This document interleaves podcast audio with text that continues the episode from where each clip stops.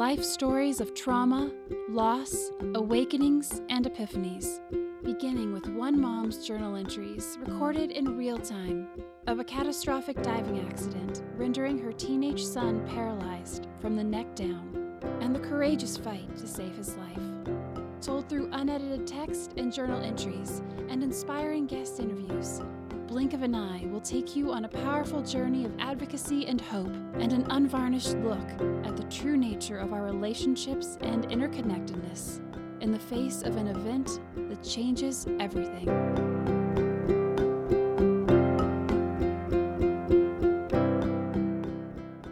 Season 2, Episode 12 Mounting Pressure. Hello, everyone. I hope you are well. I send you love this day. I want to give a shout out to Michaela Naughton from Philadelphia, who just graduated from graduate school as an oncology therapist. I met her at the Chalfonte Hotel restaurant in Cape May. She told me she is listening to Blink of an Eye. Michaela, thank you for wanting to tell all your patients about Blink of an Eye. I'm so proud of you for the healing impact you are having on people who are scared and potentially facing early cancer related death. You know, we are all in this work of healing together. I hope you feel that way and see yourself as a healer. You are a healer. And yes, your stories and life experiences impact me too. I read every email I receive from listeners. Please keep writing me at louise at blinkofaneyepodcast.com. Gosh, there always seems to be so much happening in each of our corners of the world, you know?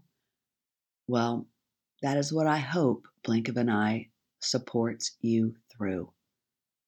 We cannot escape trauma or the impacts of trauma in our lives and the impacts of other people's trauma. It is good that we become familiar and conversant in many aspects of trauma. Today, I want to talk about the pressure we can feel in a crisis. You know what I'm talking about pressure that can come from external forces of all kinds and pressure that can come from within about something troubling you. And sometimes it is both. Well, where we are in the blink of an eye story, it was a long weekend. I'm filling you in on more of what happened in the couple of days I did not write any family and friends updates for Paula to post.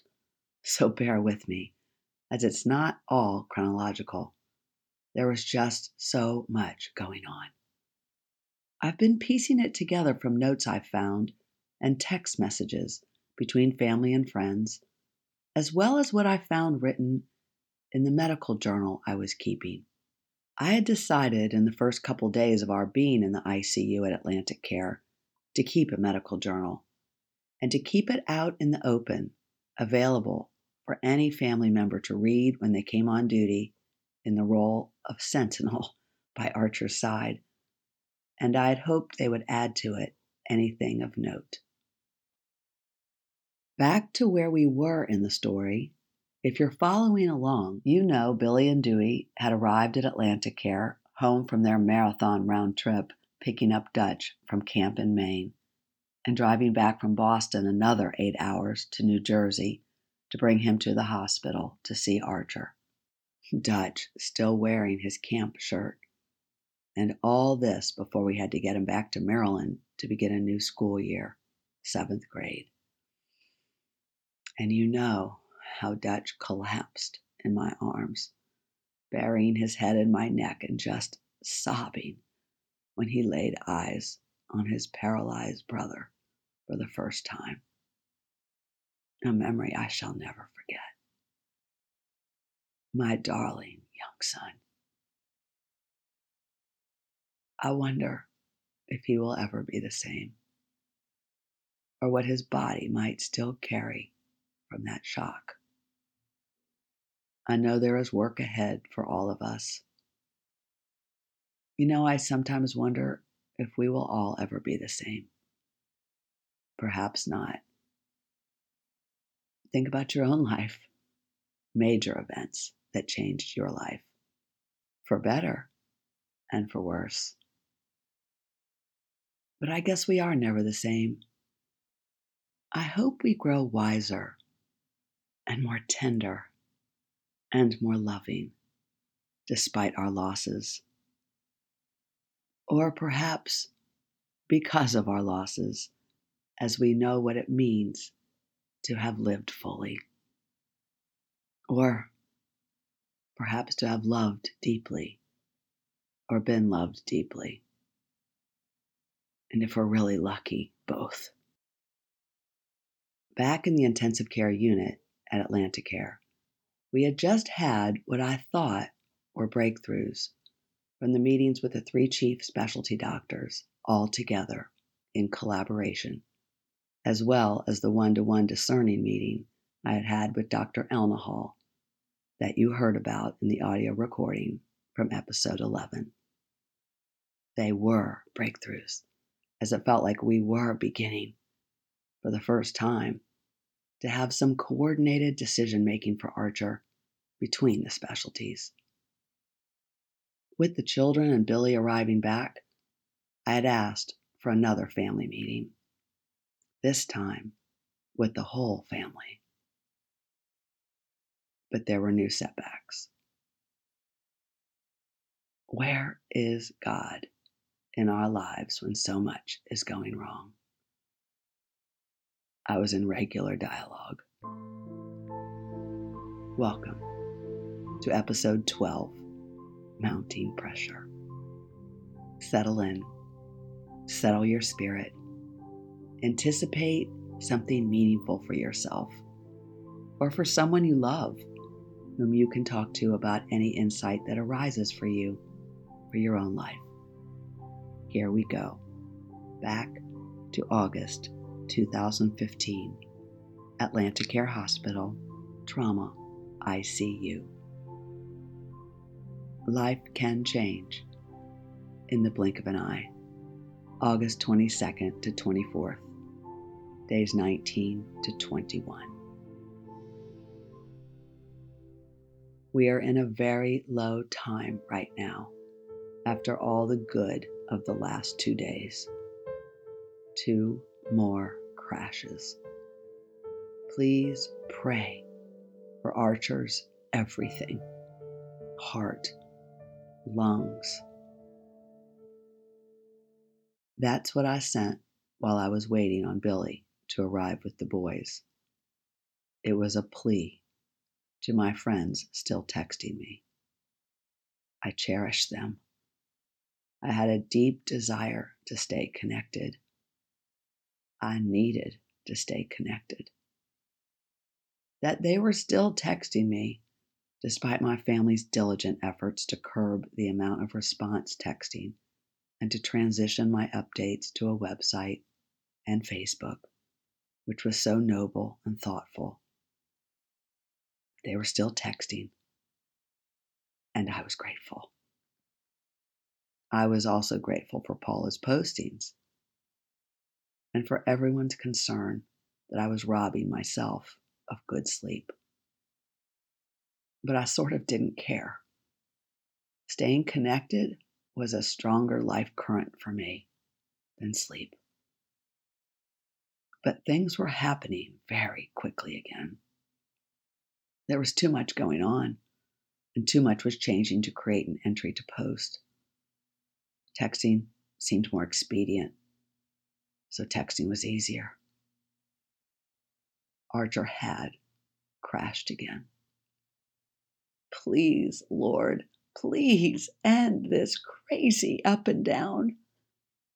It was the lung seal that had bottomed him out this time, a measure that had to be taken, the pulmonologist said, to get him out of ICU but it was the second attempt, and it didn't work either. Archer's body had been through so much. I guess it just wasn't ready. I had the opportunity to interview Dr. Edward Hamity, head of pulmonary and chief of critical care at AtlantiCare at the time we were there in 2015. You'll hear more in later episodes. But here is what he had to say about his memories of Archer, even six years later. And he had a rough course, no question about it. I mean, it was it was rough from day one, and he had multiple ups and downs. Really had the bad domino effect. You know, it just it just kept one domino kept falling onto the other, and it was taking each one of those, doing our maximal therapy, and hoping that we could get to the part where it turned around, which fortunately we did. Yeah. It was a bad domino effect. Um, I can't even, I, I know that doesn't do it justice. I mean, I, I'm, when I think back, when I look back at his record, it, it was truly what we call a cascade effect. He just cascaded one thing after another, after another. Predictable, known complications, but to get as many and as severely as he got them really was unfair, I think. I think we all felt like this kid's not catching a break, not one break. He couldn't have those chest tubes in his sides forever and the infection potential was growing more and more precarious by the day, they said. Oh, Lord, I'm so sorry for trifling you with such a selfish request. I know you know better than I do, but please make this stop for Archer and for all of us. Archer has got to get better, Lord. Please help me navigate this. Please help Archer endure. And please help the doctors see viable options. Please, Lord. Please, Lord, give me the strength to trust in you and divine goodness, whatever happens. Maybe you have had such prayers yourself ones for what you want, and ones that are harder but more authentic to trust in God. But it was hard. The pressure was mounting. I could feel this heaviness in my spine and in my hands as if they were lead we had been in the intensive care unit for almost three weeks now. I closed my eyes. Please, Lord, help us see the possibilities. The only thoughts that came to me were to ask for another family meeting in a more formal way. It was the weekend except for new admittees with late night surgeries. It was usually quiet on the weekends in the ICU, where we didn't see many doctors. I tore out a piece of paper from my medical notebook and scrawled, This is Louise Phipps Archer Senft's mother, in room 3111. I would like an emergency meeting this weekend with Archer's main doctors, cardiac, pulmonary, and trauma together. I would like my family to understand the situation and for us to decide next steps to get our son out of ICU. I was thinking of family meetings as any group of doctors with me and any other family member. But this time, I wanted a full family meeting, and I needed it then over the weekend while everyone was there before they had to get back to their lives. I addressed it to the hospital administrator, walked out of Archer's room, down the hallway, and gave it to one of the nurses in the donut hole.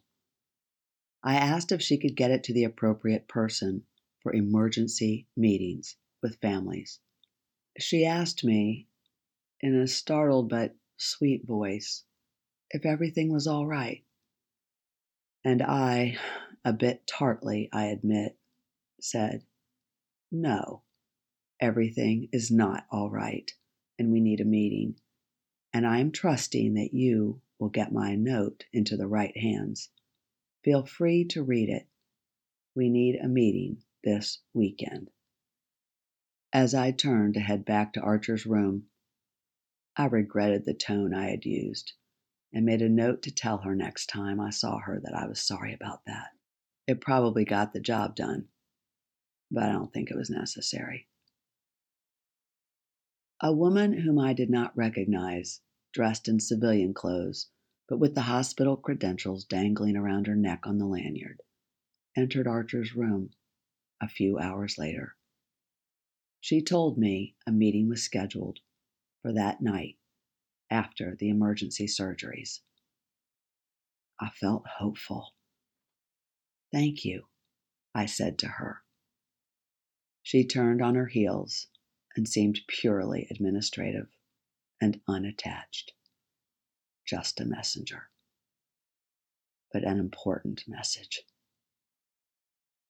Later that night of this crazy day, I saw through the glass door and curtain sheer two pulmonologists, judging by the color of their scrubs. It was a funny thing because the curtain we would draw across the room was fairly opaque, but it did not touch the floor. No, it was designed with about 12 inches or more of a sheer fabric that hung down so you could see who was in the hall. I could see the two young doctors in front of our room, and they were talking so I went to open the sliding glass door. As I did so, the Xeroxed copy of my creative miracle prayer I had scotch taped up on the glass door fell gently to the floor. I leaned down to pick it up and repost it next to my thank you for taking care of Archer, please whisper sign, which I had written in the prettiest black scroll lettering I could do. And I said, Hi, I'm Archer's mom. You're on the pulmonology team, right? Will one of you or someone from pulmonology be attending our family meeting later tonight? They indicated uncertainty and did not seem to know about the meeting or what I was even talking about.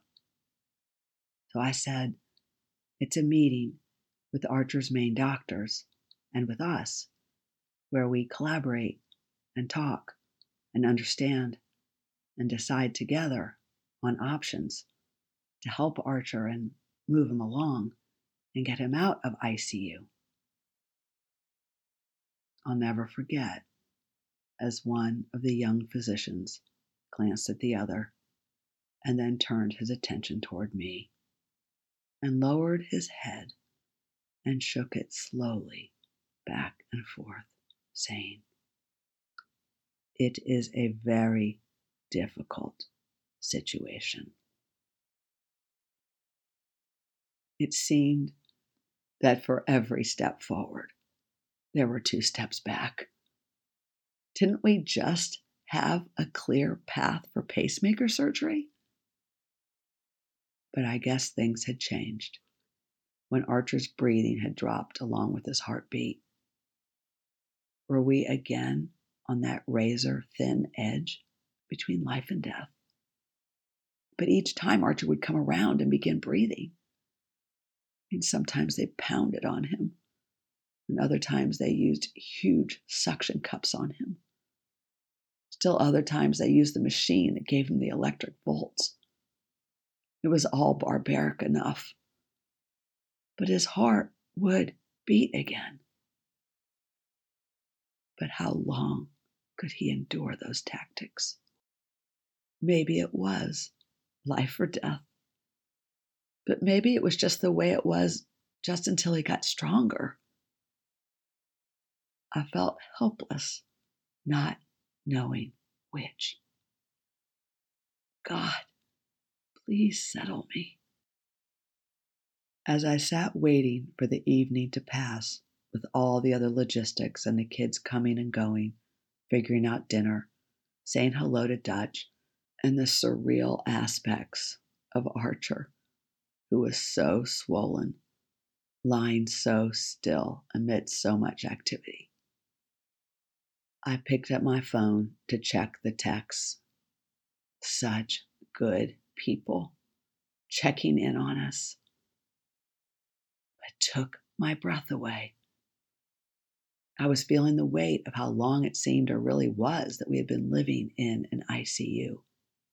And there were the texts, as if God were speaking to me through my friends. There were a number of friends who were trying to put me in contact with others they knew who knew of someone else who had survived a quadriplegic injury. I knew I could not or did not have the bandwidth then to reach out to the names they were sending, but it meant a lot to know that there were others who survived. These friends texted me and reminded me to stay hopeful, and they would tell me about other quadriplegics they had met or heard of or read about, like this quadriplegic man who is now working in finance in New York City, or this other young man football player who started a foundation. As I read these texts, all seeming to come at this time, I did feel hopeful and was inspired by these stories. But you know what else I thought to myself? Archer Senft is going to walk someday. He is not going to spend his life as a quadriplegic. It might surprise you that I had those thoughts. Maybe you would not have, or maybe you would have too. You may think I was out of touch with reality. Maybe. Or you might think I was even arrogant, sort of a not us kind of thinking. Maybe that too. Or you might think it's even fairy tale like thinking. Yes, perhaps. But that thinking kept me grounded in the now, the real now of the situation, one foot in front of the other. And I did look at Archer and see him walking. I needed to. To my friend Neil Weissman in Baltimore, and to the others who texted me about someone they knew, I texted back. Thank you. I would welcome a conversation with your friend in time. I have vowed to never lose hope. Sending love. I realize, though, in some far off kind of way, that my friends were on this journey with us experiencing it the same as I was, but also experiencing it differently. But we were all on the ride together. So I had friends who were practical and had good ideas. And I also had friends who were really grieving, especially some of the moms who had known Archer his whole life. I was struck by those texts and as they came in, so many of them said, I can't imagine, or I'll never begin to understand. Those were such words of humility. They comforted me.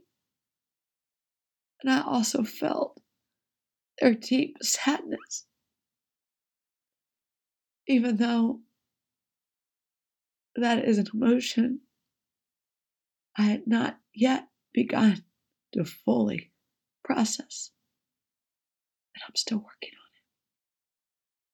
As part of the look back, I had an opportunity to interview one of these wonderful moms, Mary Jo Determan, whom you have met before.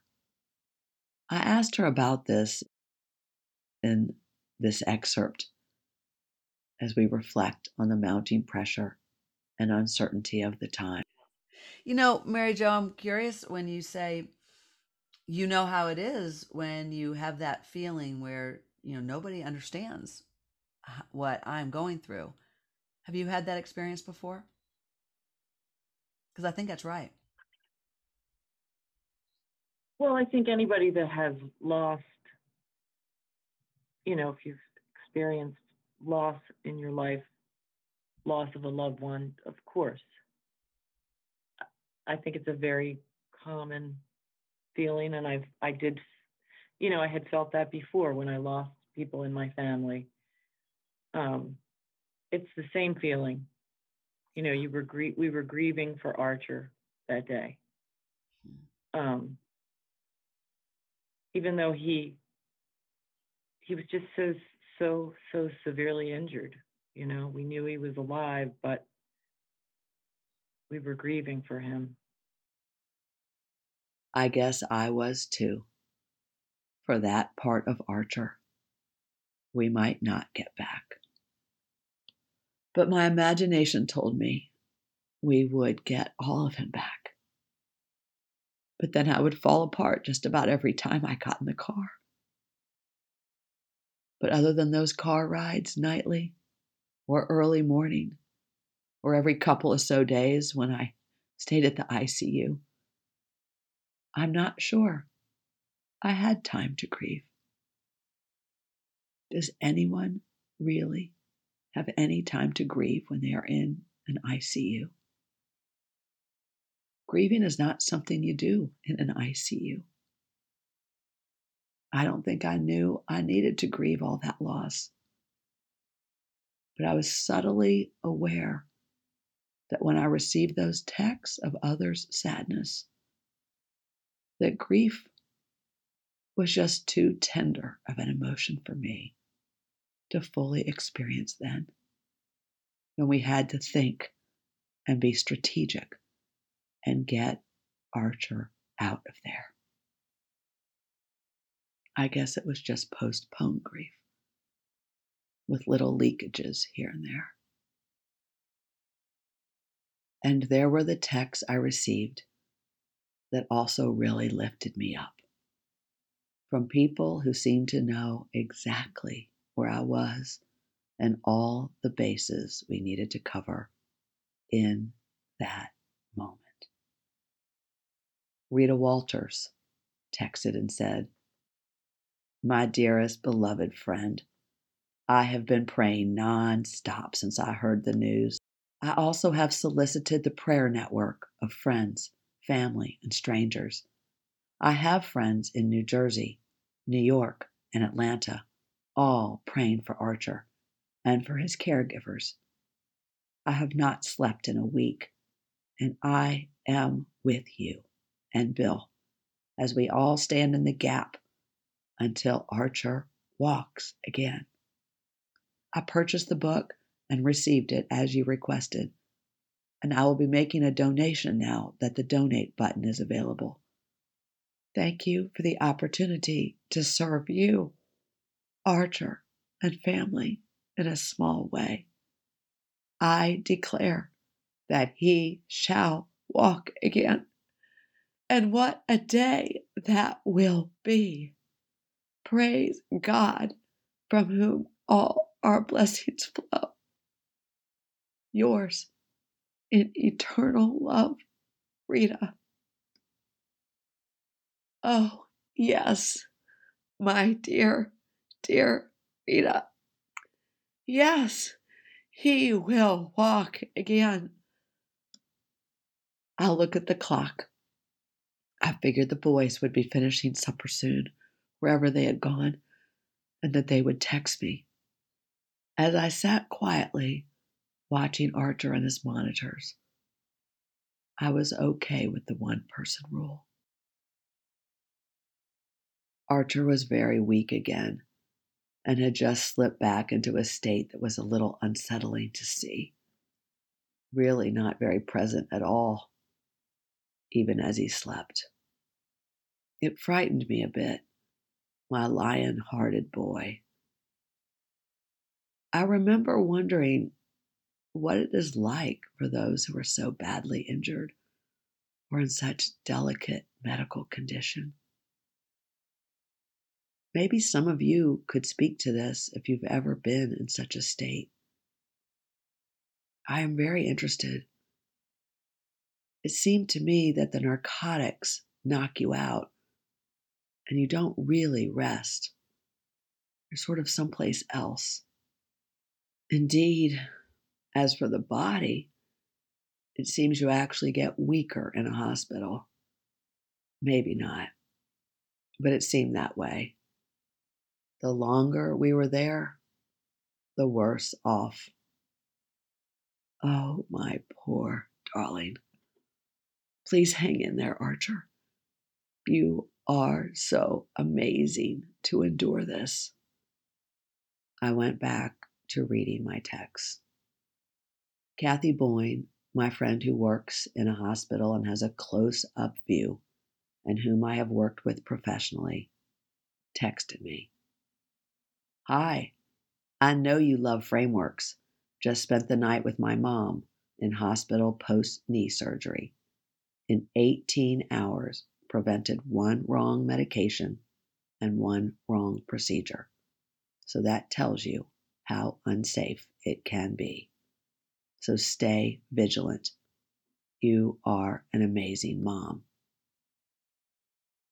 I knew I was not crazy. I saw it too, up close and very personal. Yes, we all have to stay vigilant when our loved ones are in an ICU. I was beginning to also come to see that we have to because we can't rely on the medical staff to do it all when it's so complicated or when there are so many needs to attend to. It's a complicated medical system, and we have to help each other, is the way I see it. Please, Lord, let the medical team tonight hear us that we need Archer to thrive and get to the next level. We'll do our part. Please help them do theirs. Oh, my kidding, Lord. Jesus, please help me do my part. I looked at the next text, and there it was a telephone number I did not recognize, but it was actually a picture of a page from a book. I supposed a spiritual book. I read it closely. I am a God who heals. I heal broken bodies, broken minds, broken hearts, broken lives, and broken relationships. My very presence has immense healing powers. You cannot live close to me without experiencing some degree of healing. However, it is also true that you have not because you ask not. You receive the healing that flows naturally from my presence whether you seek it or not. But there is more, much more available to those who ask. There it was. Yes, God is always answering my prayers, and yours too. I texted the sender. Thank you so very much. And the sender responded Dear Semps, this is my daily devotional from Jesus Calling and is so appropriate for this day for Archer. I am a prayer warrior, and we pray several times a day for complete and total healing for your precious son. Please keep up the updates as we tailor our very specific prayers on those thinking of you, Wheezy Andrews, mom of Anna in Dutch's class. Another mom I didn't really even know. But she had gotten my number and I was so glad she had. Something else was crystallizing for me too the power of specific prayer intentions. And I would keep posting. My eyes fixated on how swollen Archer's entire lower body was, what they called edema. And I was wondering, why does that happen? I guess lack of blood flow. These troubled thoughts were lulled into passing thoughts as I was aware again of the soft sounds of nature that were very peaceful. They had an effect on me too. They were really beautiful birds and flute music, and the light smell of just fresh air from the orchids, I think. It was restful. Another 20 minutes had passed on the big clock over Archer's bed. I went back to my text. There was one from Gay Jervey, the sister of one of Billy's college Zeta Psi fraternity brothers, who lives in Washington, D.C. He and I, too, had been good friends. I had met his sister, and I marveled at how kind it was for her to reach out. But I was taken by what she said. Louise, Pete and I and all the Jerveys have been praying nonstop. And we focus special positive energy to all of you at surgery time. As a journalist covering hospitals, I have spent many days and nights in ICUs and know that they really are their own ecosystems. So I am in awe of the special haven you have created for Archer and know it will speed and nurture his healing in every way. Sending love and support to all of you, Gay and Pete Jervey. Yes, Gay. I hope we are on the right track. Help us, Lord, with the path of healing. Just as I had thought that, I received this message from my friend Roxy Bahar Hewardson in North Carolina. Louise and Billy, I am sending a world of white light to surround Archer right now as he readies for surgery. Just wanted you to know. No answer expected. Love is the greatest power in the universe. Roxy. Yes, Roxy. Lord, please help me to love. I glanced at the clock. It was getting late. I looked back at my phone.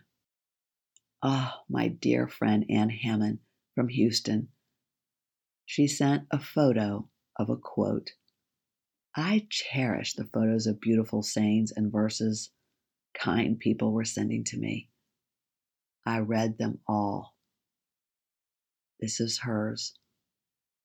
Always remember the future comes one day at a time. Dean Acheson. I love you, Louise. I love you too, Chiquita.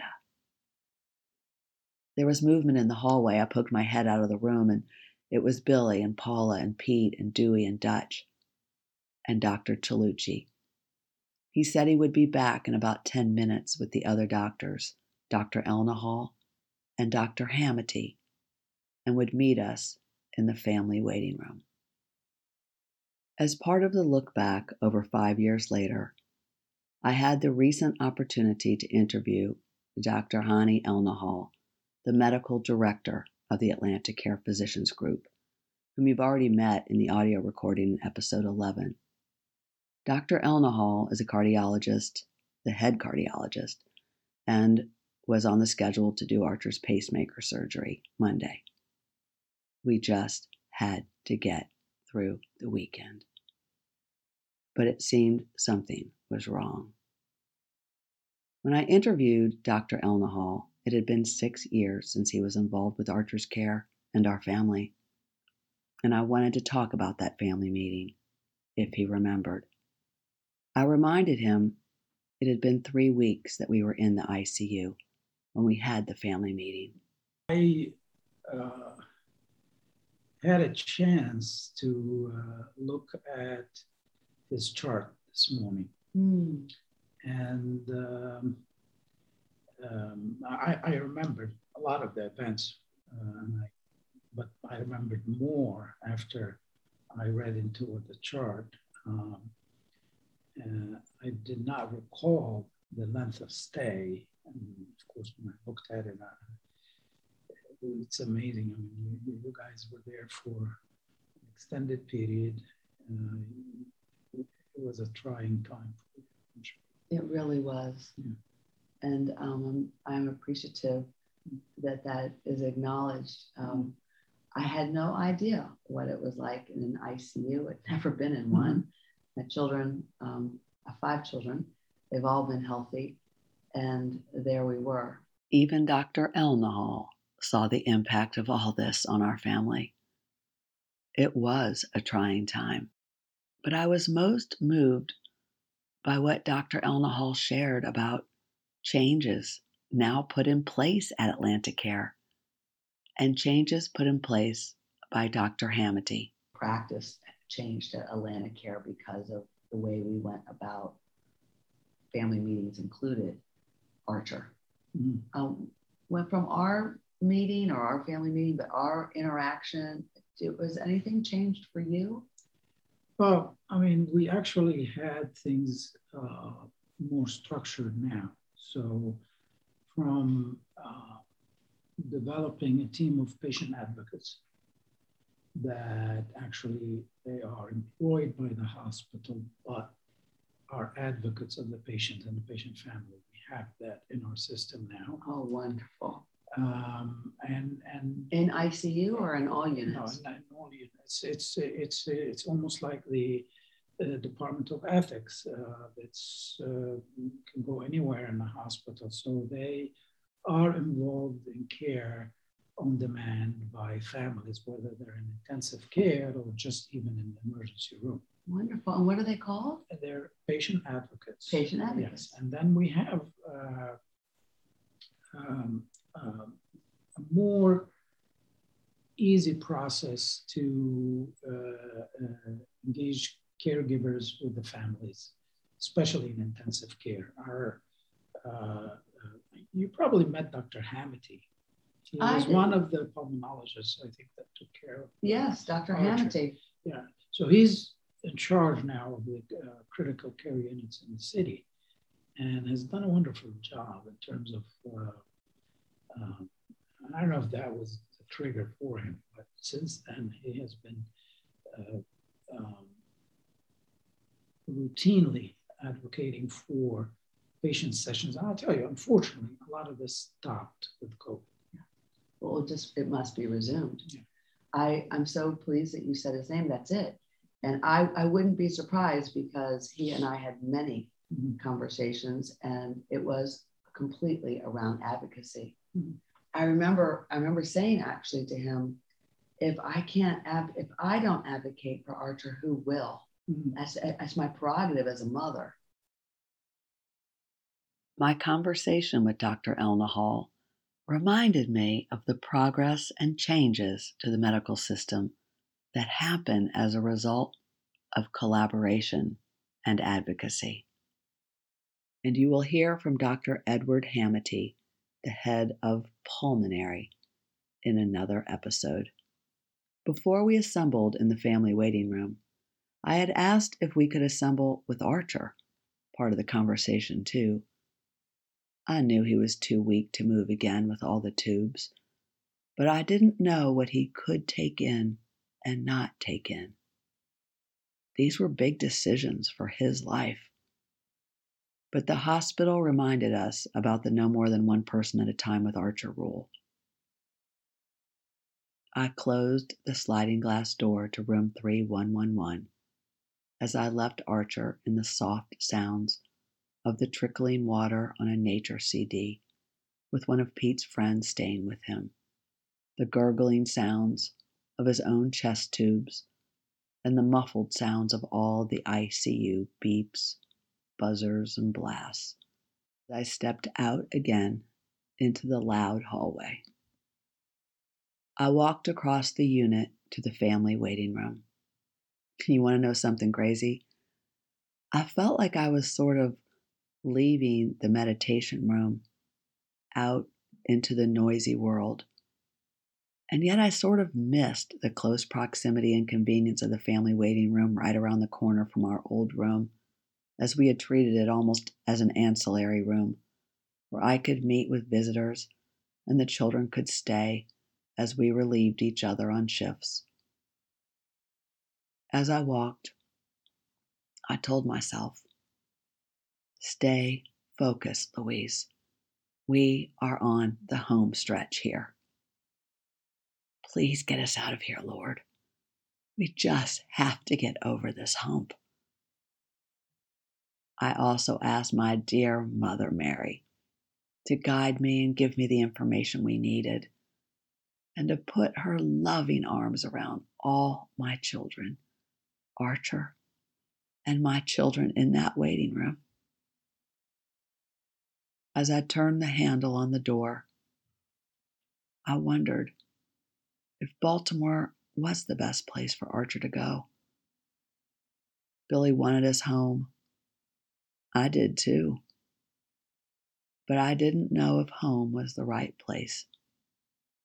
I felt that pressure. Stay focused, Louise.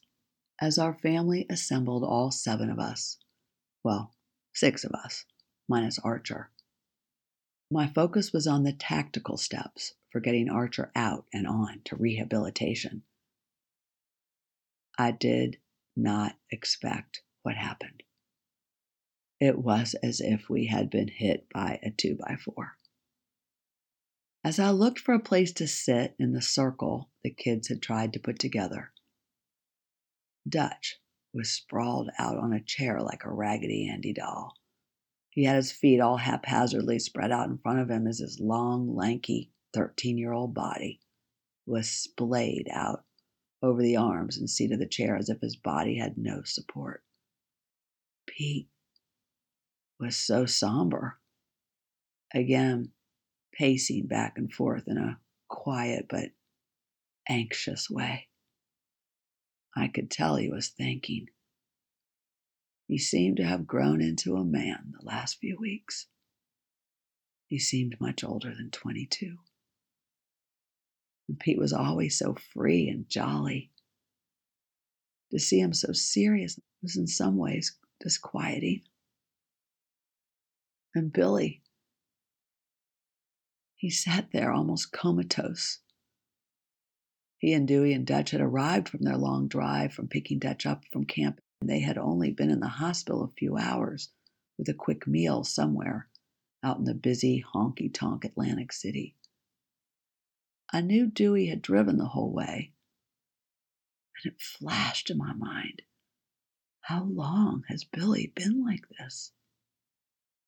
It was as if Billy, like Dutch, was there, but really someplace else. I was worried. Paula was attentive, God love her, as she sat upright with her hands in her lap, leaning forward. But she too kept repeating the same question to the different doctors whenever there was a lull. Will Archer get better? It was Dewey this time who led. You know, as I'm telling you about this meeting, I realize it was like our family was one system, a complex organism, and when one part had to rest or wasn't available, the other parts would step up, like nature's clockwork. Dewey, our middle, who was 19 years old, well, I guess it was his turn. even though he had just been the driver on that back to back trip all the way to Maine and then back again to Cape May, he stepped forward seamlessly, like he knew it was his turn. He joined me in my questioning as together we discerned with the medical team as we all sat in a ragtag circle of sorts of family waiting room chairs that had been pushed together to create, we tried to create a dialogue circle. The medical team told us they were running out of options for Archer to have enough capacity, they called it, to be transported. And they were pressing me for where he would be transported. I thought I had just had a bucket of cold water thrown on my head. What? Dr. Hamity said they were running out of options. I didn't understand. We are having pacemaker surgery. I also felt this surge of anger. They didn't know what they were doing. Smart people do not run out of viable options. I tried to calm myself down. We just needed to see the possibilities. I did feel they wanted him out of there as much as we did. But my suspicion radar was set off when they kept asking me where he would be transported. If he's too delicate to transport, you're expecting us to stay? Oh, just take him down the street just to relieve you of responsibility? I felt the fire burning. Are we stuck here forever? None of this would have happened but for that heinous blood pressure medication error. Ooh, I was hot. I felt this stinging reminder that Archer had become a liability for them. And when Billy spoke, he only asked, When can we leave and take Archer home? It was a mess, or at least it was a mess in my gut. All I could say is, Can someone please explain what you mean by your out of options for capacity to transport him. It was the pulmonologist who then said, Archer may not have enough capacity to make it through the next surgery. It was sort of a showstopper. What do you mean, not enough capacity to make it through surgery? I didn't understand the implication. The person who leaned in the most to listen was Dr. Elnahal, the cardiac surgeon. I felt the pressure in the room and the growing sense that the medical team was all coming to the realization of what the other could or could not do, and were at a loss as to what to do next. But I also felt for the first time that they felt emotional about it all. They were truly at a loss. I felt that in that room. And I felt that fire in my chest was not burning quite so hot. And the feeling in my hands was changing it was actually sort of loosening because at least we were in this together. The pulmonologist continued and said to the cardiologist that Archer could not have the pacemaker surgery in the current state he was in. I'll never forget the silence. Dr. Talucci pronounced, we are stuck between a rock and a hard place. We ended the meeting, but said we would reconvene the next day and see how Archer did throughout the night. My mind was going crazy whether I should accept that Archer might not make it. But when I paused and was still, like when I slowed my walk across the unit back into Archer's room, and when I sat quietly in our sanctuary by his side, my heart told me it was just not Archer's time to die this way in the hospital. We are going to figure this out. My notes in my journal say I sat bedside to Archer and said, Arch, we just had a family meeting. You're going to be okay, but we need you to stay strong and to focus on breathing. I will ask many people to pray for your lungs, darling. They will get better. Stay strong. We need to have a good night, and I know we will. I will be right here for anything you need. I love you. I believe you will be okay in the next couple days. Hang in there. You are lion hearted. But he didn't move. I sent this text to many.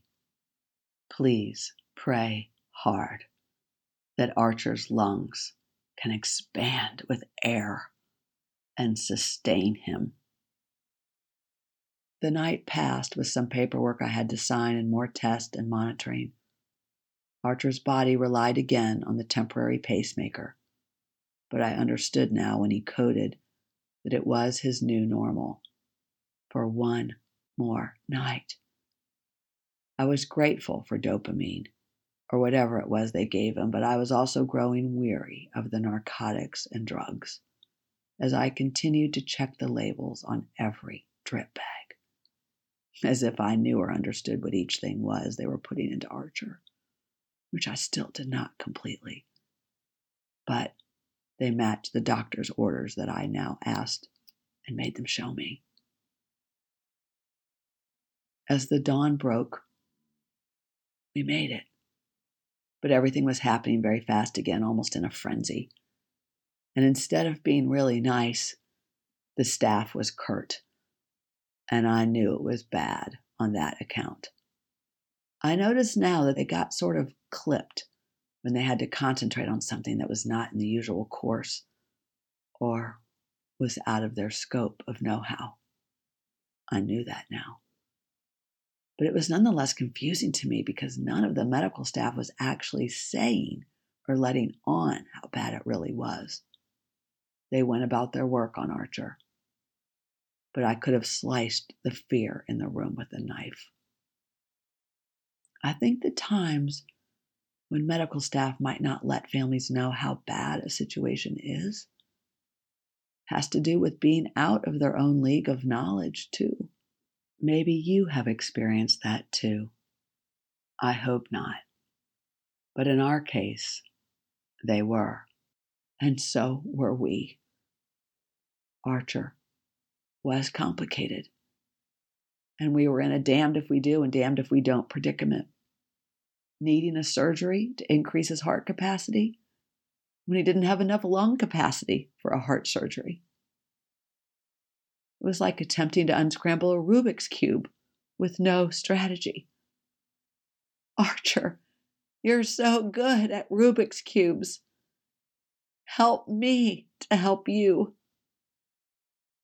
I knew there had to be a strategy. There is always a way. There is. I believe this with all my heart. There is always a way. God Show us the way. Maybe you have been in such a situation before. But you know what? As I look back, being naive but curious served me well enough. Because had there been really bad news, like death, I would not have been prepared for it at all. Maybe I should have been. I called Dr. Talucci, and he said, We're doing our best. We're doing our best, but we're running out of options. But he didn't say, Louise, we have done all we can. There is nothing more we can do. He didn't. So I remained optimistic.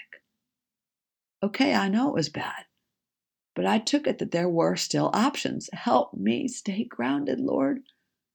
It was day 20 as I counted. We were moving into day 21. We have to get Archer over the hurdle and out of here. And you know what else? There was a lady who came into our room with a clipboard. I'd never seen her before, and she was definitely not part of the medical staff based on how she was dressed. Without any introduction, not even her name, she said she was handling our insurance and needed to know what place we had chosen for Archer to go to rehab. Oh my God. I remember just staring at her dangling lavalier name pendant, twisted hanging from her neck, with her name badge, though, decorated with all kinds of shiny, cute pins and trinkets, and thinking, what planet are you on? But maybe it was what planet was I on? And I said dryly, We do not know. And she said the hospital needed to know immediately. And I was flooded again with a mix of anger, but also a little shift like maybe the hospital envisioned we would be leaving. And I said to her, We're trying to make decisions on surgery now. To which she replied, I don't know anything about that. I just handle the insurance billing. And I felt that surge of anger again slice any feeling I had had of uplift. I asked if she had a list of places in Baltimore for rehab. And she said, No, ma'am, that's up to the families and their insurance. I just do the billing for the transfer. I got it. But she irritated me. Man, she had no idea of what was going on. But you know what? She also shook me up with a dose of reality. If we did get Archer out of here, say tomorrow, after his pacemaker surgery, we really had to know where we were going. I can't believe I had not realized that before. One foot in front of the other. It's only part of the strategy. Well, to let you know the rest of the day, here is the message I sent to the prayer warriors at 9:30 p.m. Sunday night. Family and friends update. Archer is very weak now and feverish again, having been iced again. He had surgery today for his lungs, another add on surgery, and he will have another surgery tomorrow for a permanent pacemaker for his heart. It's an add on surgery, too. So it might be in the AM or the PM. Please pray that angels will guide the cardiac surgeon's hands. Dear God, it is through you that Archer's body, formed in your image, will find strength to come through the surgery without breathing complications. It is through your love for us that we continue to pour love out to Archer and to each other. We are all strengthened you did not give us a life that was not good and troubles that we cannot manage if we place our trust in you. Archer Strong, please say a prayer for his lung capacity.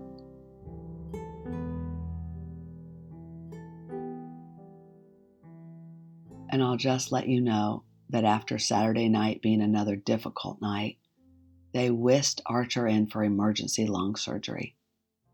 The surgery was long as the surgeons waited for Archer's body to calibrate between each step of the lung surgery as they tried to implant support to expand his lungs long enough for the lung to repair itself and wean off of one of the chest tubes. It was like his body was healthy and had the ability to repair itself if only he could get the electrical support to make it work or some type of workaround. Monday rolled around quickly. They wheeled Archer rapidly into the OR to remove the temporary pacemaker and implant the permanent box with the round battery. Here was another family and friends update.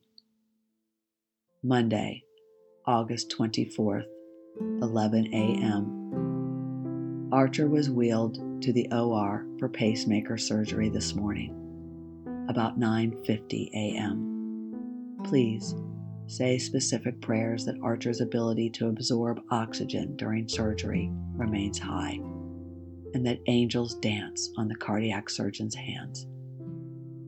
Amen.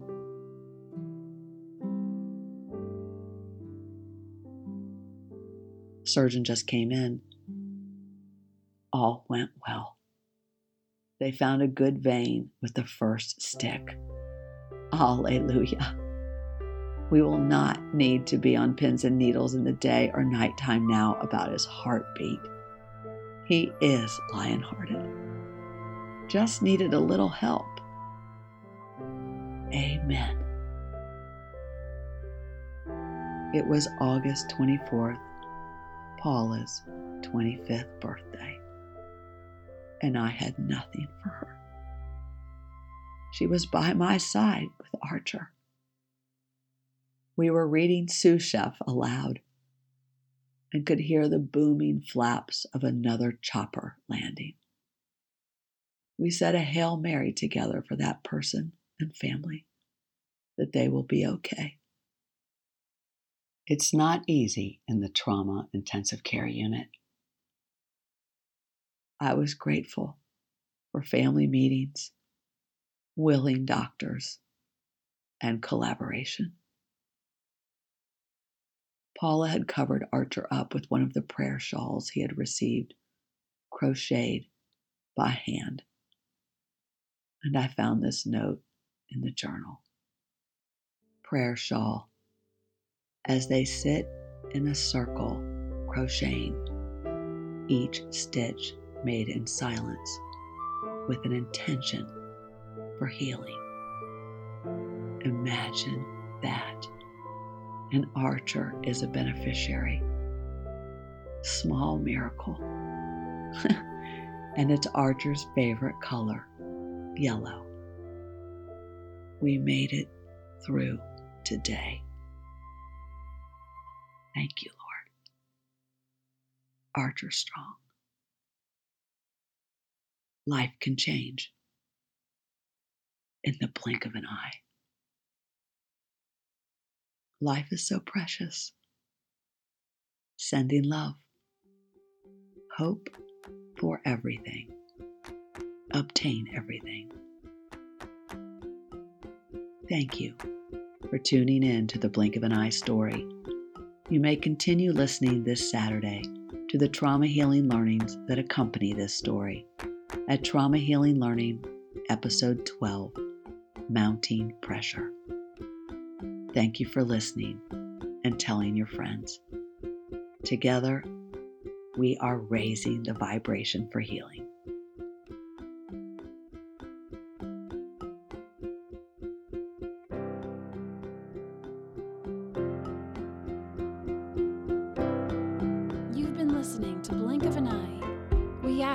Share this with anyone who may need inspiration, a lift, or who may relate.